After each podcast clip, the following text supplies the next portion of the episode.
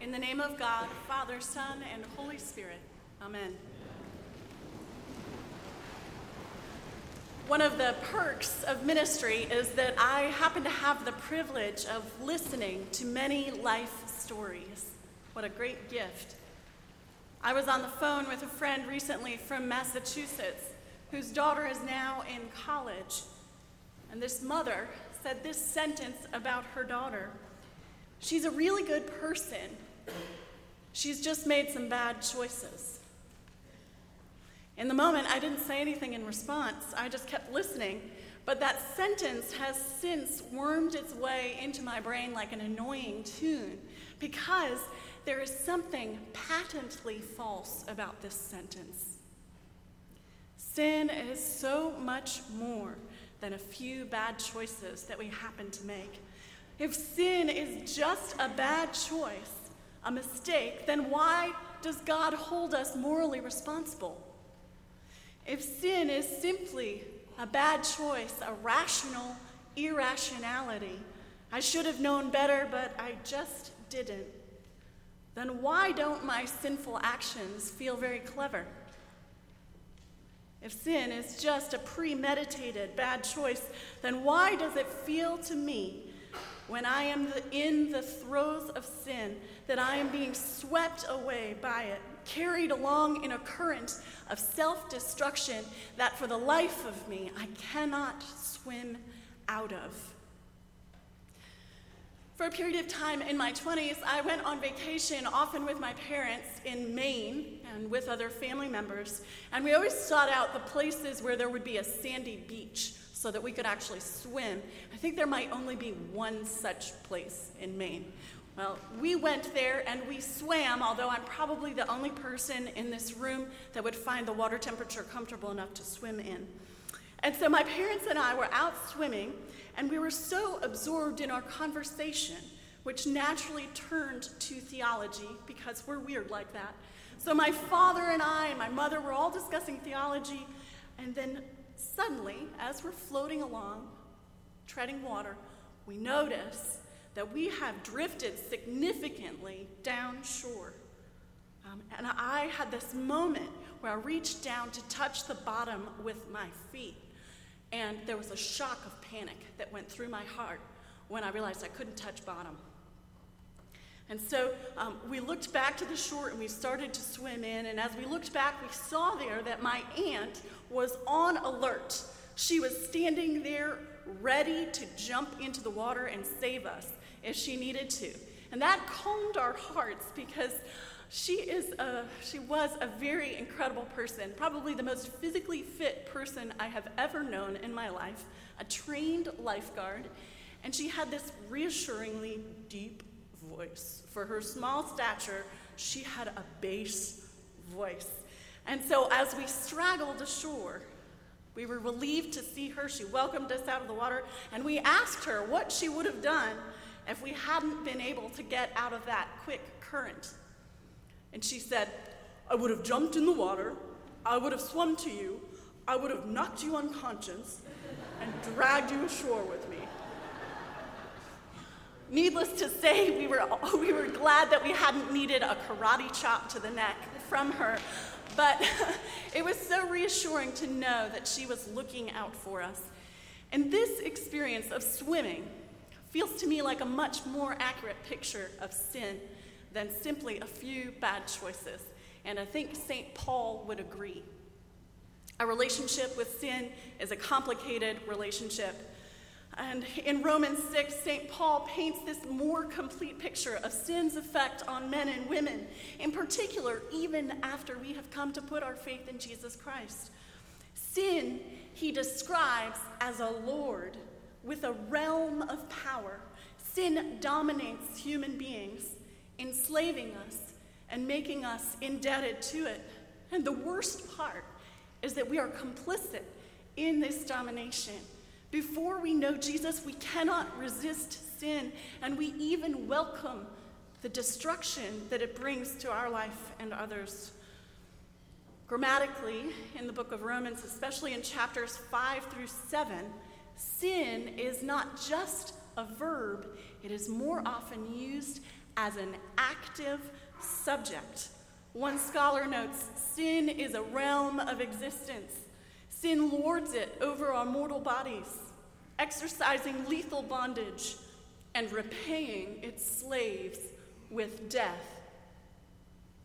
Paul reminds us of what a bad master sin is when he says in verse twenty-three, "For the wages of sin is death, but the free gift of God is eternal life in Christ Jesus our Lord."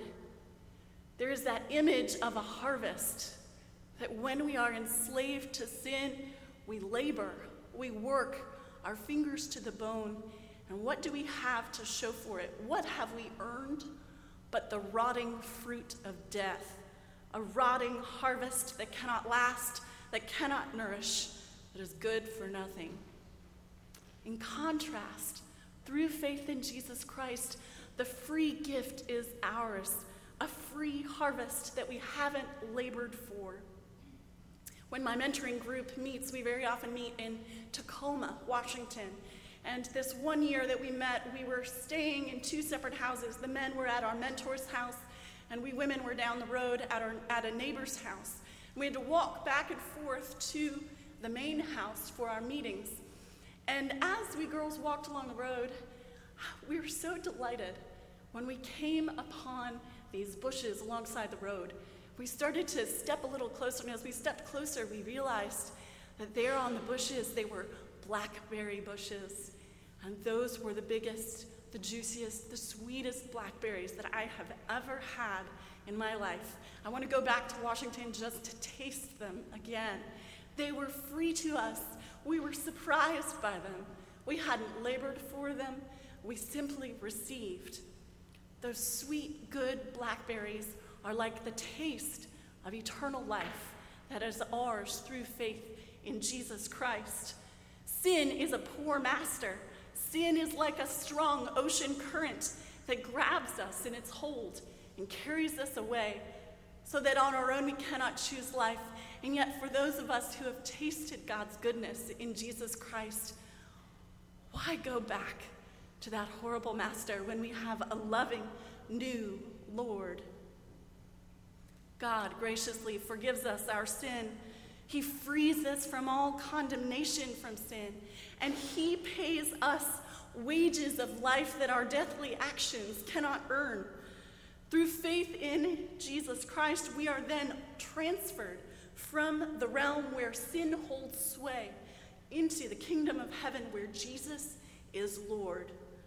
Christians, we have all had a near-death experience. We were actually drowning in sin, and through the death of Jesus Christ, God has intervened. Jesus has dragged us to the shore. We are saved. Thanks be to God. And so now we live in this overlapping time, in this overlapping reality, the era between Jesus' first and his second coming, when the effects of sin are still rampant in the world around us, and when we still see um, sin have some level of dominion over ourselves, even if it is against our will. Because we like to return to sin as our Lord. And when we do, it is as though we're returning to the scene of the crime to relive that thrill of self-destruction. When we sin as Christians, it's as though we're diving back into that same riptide that almost killed us. The great Bob Dylan gets it right. It doesn't matter who you are. You're going to have to serve somebody.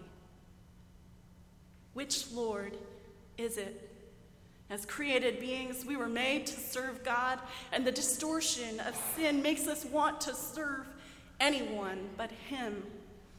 You and I will serve someone or something, even if in our own stubbornness, it's only ourselves, and that is a particular, unique kind of tyranny. We will serve someone or something, and even if we tell ourselves that that number one priority in our life is something seemingly good, like our spouse or our children or our job, well, in fact, If anything is that first priority other than God, it will destroy us. Paul then wisely, ultimately appeals to our stubborn human wills. He appeals to us. We will not to be dominated in general. And it is as though he calls out to our stubborn, stubborn wills when he says to those first Christians and to us today, it's as though he's saying, rebel against rebellion. Down with chaos. Vive la résistance. Live free or die. Don't submit again to the yoke of slavery. And Paul's language is not so much one of do's and don'ts, but he uses statements of the unshakable fact of our salvation in Jesus Christ as assurance for us in those moments when we feel as though we're getting carried away. He promises, for sin will have no dominion over you, for you are not under law, but you are under grace. We were drowning. Jesus knocked us out and got us back to shore.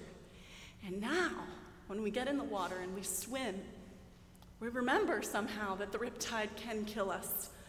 The Holy Spirit has given us wisdom and transformation through that grace of God.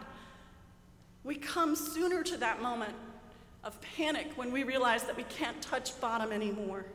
And that moment is truly a moment of repentance when we cry out for God's help. God's love extended to us in Jesus Christ transforms our hearts, making us miraculously more responsive to Him, even in ways we can't control, unfortunately.